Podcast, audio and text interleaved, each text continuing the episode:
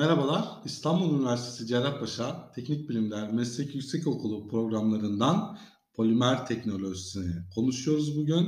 Program Başkanı, Doktor Öğretim Üyesi Ümran Kurtan hocamız bizimle beraber. Kendisiyle bu programı ve bu programın sektördeki yerini konuşacağız. Bu yayın tercih edecek öğrenciler için rehber niteliği taşıyacaktır. Hocam hoş geldiniz. Hoş bulduk Salih Bey.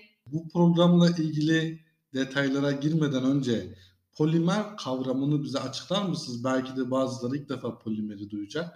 Doğru. Peki polimer kavramını açıklayarak başlayalım o halde. Polimer kelime olarak mer en küçük birim demek, poli çok demek.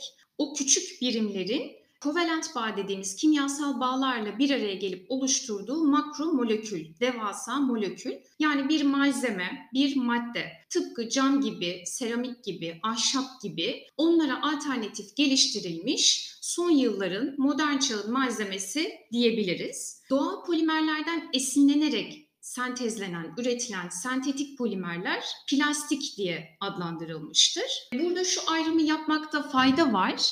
Doğal polimerler dediğimiz mesela vücudumuzdaki protein molekülleri polimerdir veya bizim genetik materyalimiz e, D N A polimerdir ama doğal polimerdir ya da kauçuk mesela. Doğal polimerlerden esinlenerek üretilen sentetik polimer yani plastikler artık son yılların en çok tercih edilen malzemelerinden biri olmuştur. Şu ayrım önemli. Her polimer plastik midir?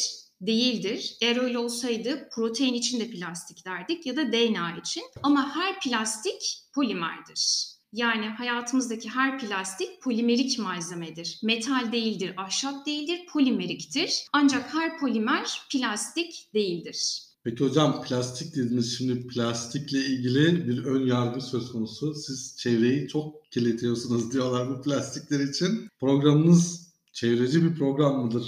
Şöyle ki, doğru, son yıllarda haberlerde de sıkça rastlıyoruz. O çevreyle ilgili olan kısım özellikle bu kullanat dediğimiz tek kullanımlık plastiklerle alakalı. Bir de plastiğin doğada yıllarca, yok uzun yıllarca olmadı. yok olmadığı söyleniyor. Bu doğru mu? Tabii doğru. Çünkü petrol esaslı neticede ham maddesi petrol. Ama son yıllarda düzenlemelerle geri dönüşüm politikalarında çok iyileştirmeler yapıldı. Hani doğaya atılmadan geri dönüştürüp onları tekrardan ham madde haline getirmek. Neticede geri dönüştürüldüğü takdirde elde edilen malzeme petrol esaslı bir malzeme olacak. Defalarca dönüştürülebiliyor mu? Tek seferde mi hocam? Tek seferde. Mekanik ya da kimyasal olarak geri dönüştürüldüğü takdirde elde ettiğiniz ham madde aslında petrol esaslı bir malzeme olacak. Çevreyi kirleten kısım özellikle bu tek kullanımlık olanlar, pet şişeler dediğimiz ya da alışveriş poşetleri. Bunların da zaten son yıllarda geri dönüşümü oldukça fazla.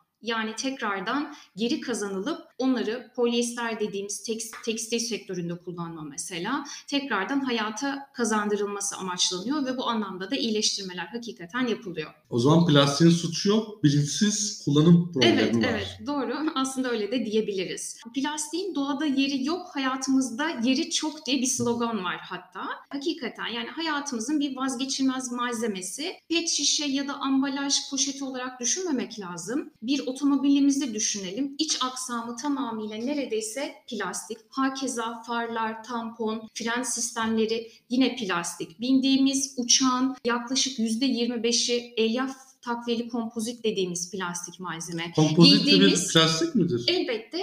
O daha çok mühendislik plastikleri ona dediğimiz takviye var içlerinde. Güçlendirici dediğimiz evet, takviye elemanları var. Giydiğimiz kıyafetler mesela polyester dediğimiz plastik içeriklidir. Gözümüzdeki lensler, dişimizdeki dolgu. Yani aslında inşaattan otomotive, gıdadan ambalaja kadar çok geniş bir yelpazede kullanım alanı var. Yani yatsıyamayız. Lütfen pet şişe ya da ambalaj poşeti olarak olayı düşünmeyelim. E, pandemi döneminden geçtik biliyorsunuz. Evet. Kullandığımız maskeler, şırıngalar, serum torbaları hepsi aslında birer polimerik malzeme yani plastik.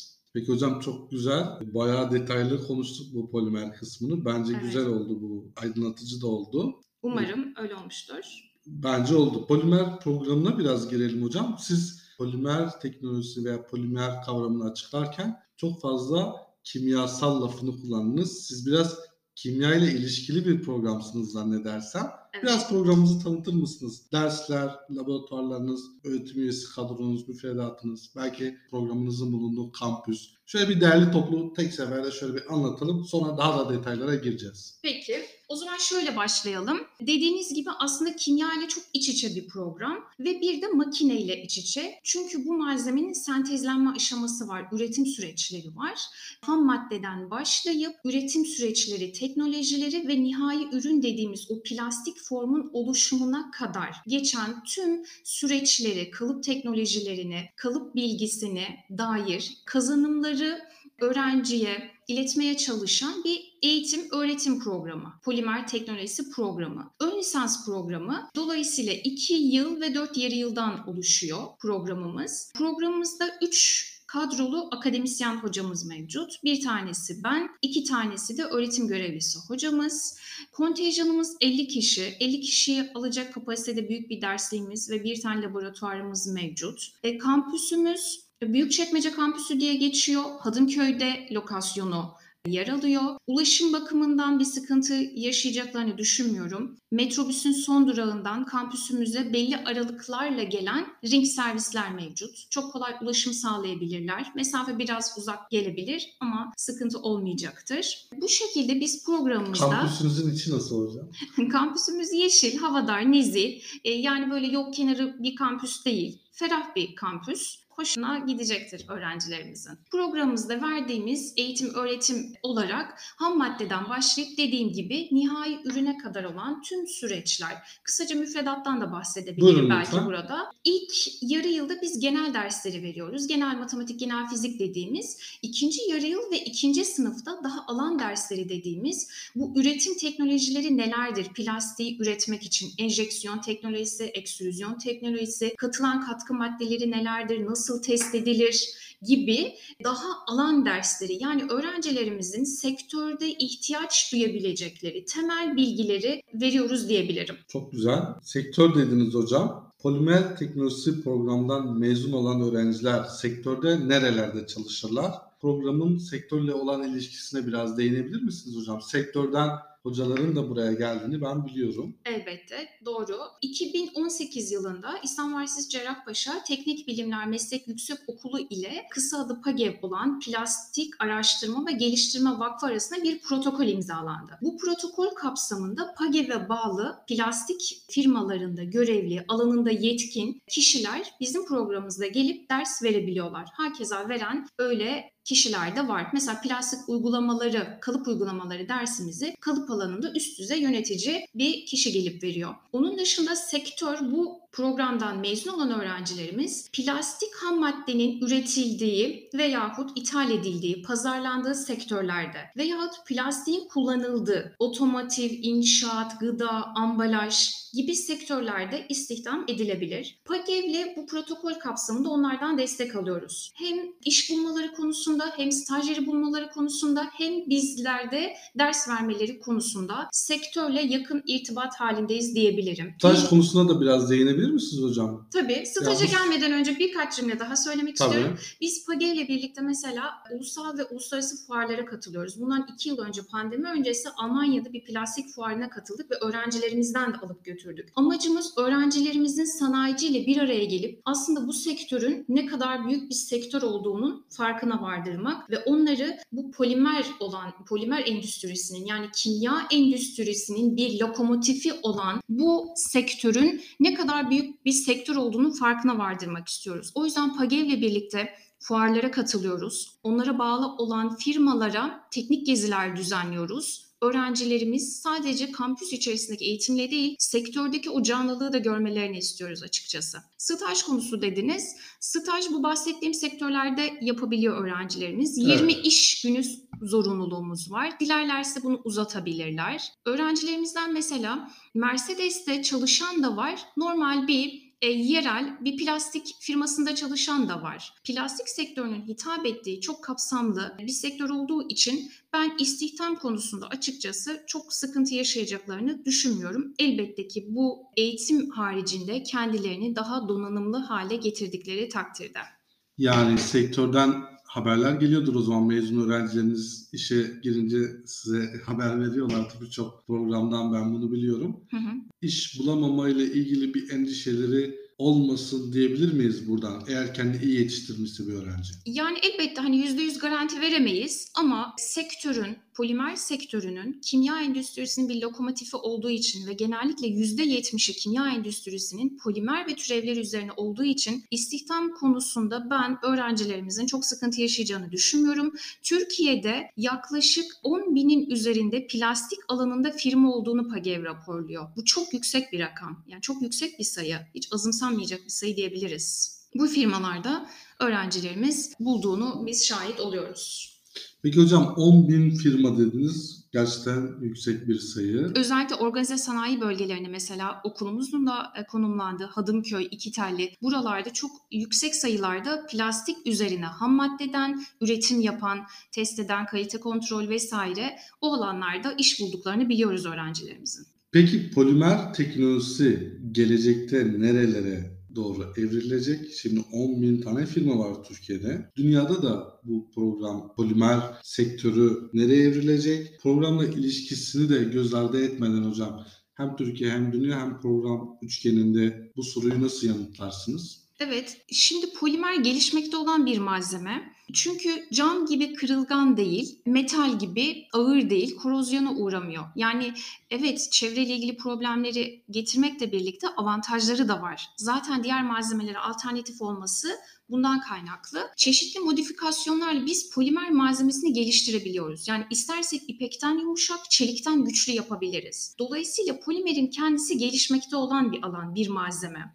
Biyopolimerler, çevreci polimerler dediğimiz polimerler geliştiriliyor ve bunların uygulama alanlarına dair çalışmalar var. Mesela önceden göz nakli kadavradan yapılırdı. Artık sentetik plastik göz merceği üretiliyor. Ya da yapay damar dediğimiz şey polimer, plastik içeriyor. Dolayısıyla protez hakeza öyle plastik diyeceğimiz polimer malzemesi. Gelişmekte bir olan, çünkü tıptan uzaya, hani ambalajdan otomotive vesaire dedik ama uzay mekiği mesela polimer dediğimiz malzeme içeriyor. Gelişmekte bir olan alan, tıptan uzaya, gıdadan ambalaja dediğim için çok geniş bir yelpazede olduğu için çok kısıtlayamayız.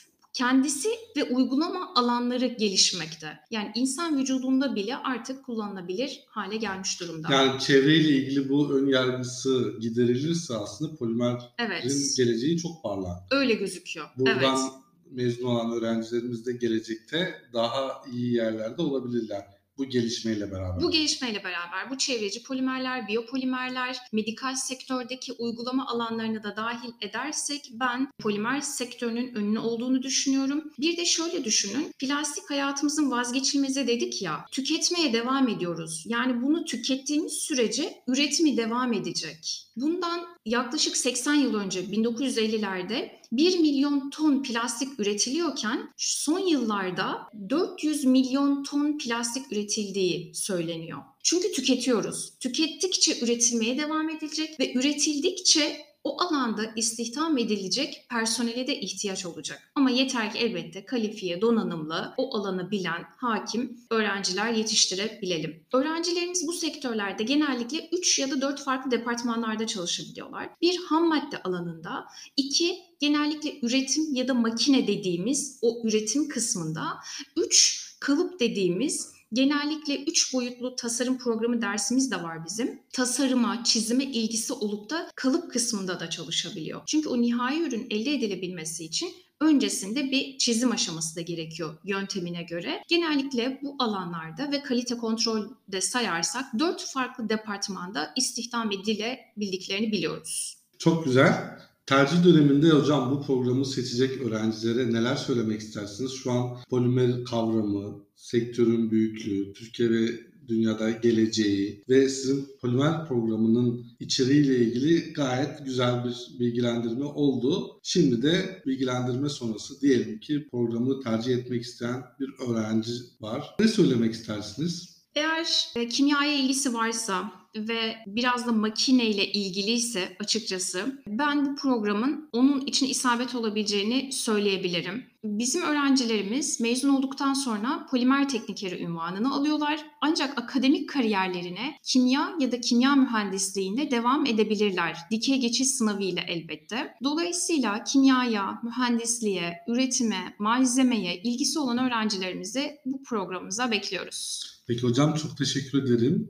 Çok güzel bir bilgilendirme oldu. Dilerim öğrenciler için faydalı olmuştur. Bence olacaktır. Benim soracaklarım bitti. Son olarak söylemek istediğiniz bir şey var mı hocam? Şunu da söylersek güzel olur diyeceğiniz herhangi bir şey varsa. Yok, tüm öğrencilerimiz için başarılı bir tercih dönemi diliyorum. Dilerim gönüllerindeki sevdikleri isabetli kararlar alırlar ve bu programı seven öğrencilerimizi de bekliyoruz. Peki hocam, teşekkürler. İstanbul Üniversitesi Cerrahpaşa Teknik Bilimler Meslek Yüksekokulu programlarından Polimer Teknolojisi programını konuştuk. Program Başkanı Doktora Öğretim Üyesi Ümran Kurtan bize güzel bir bilgilendirme yaptı.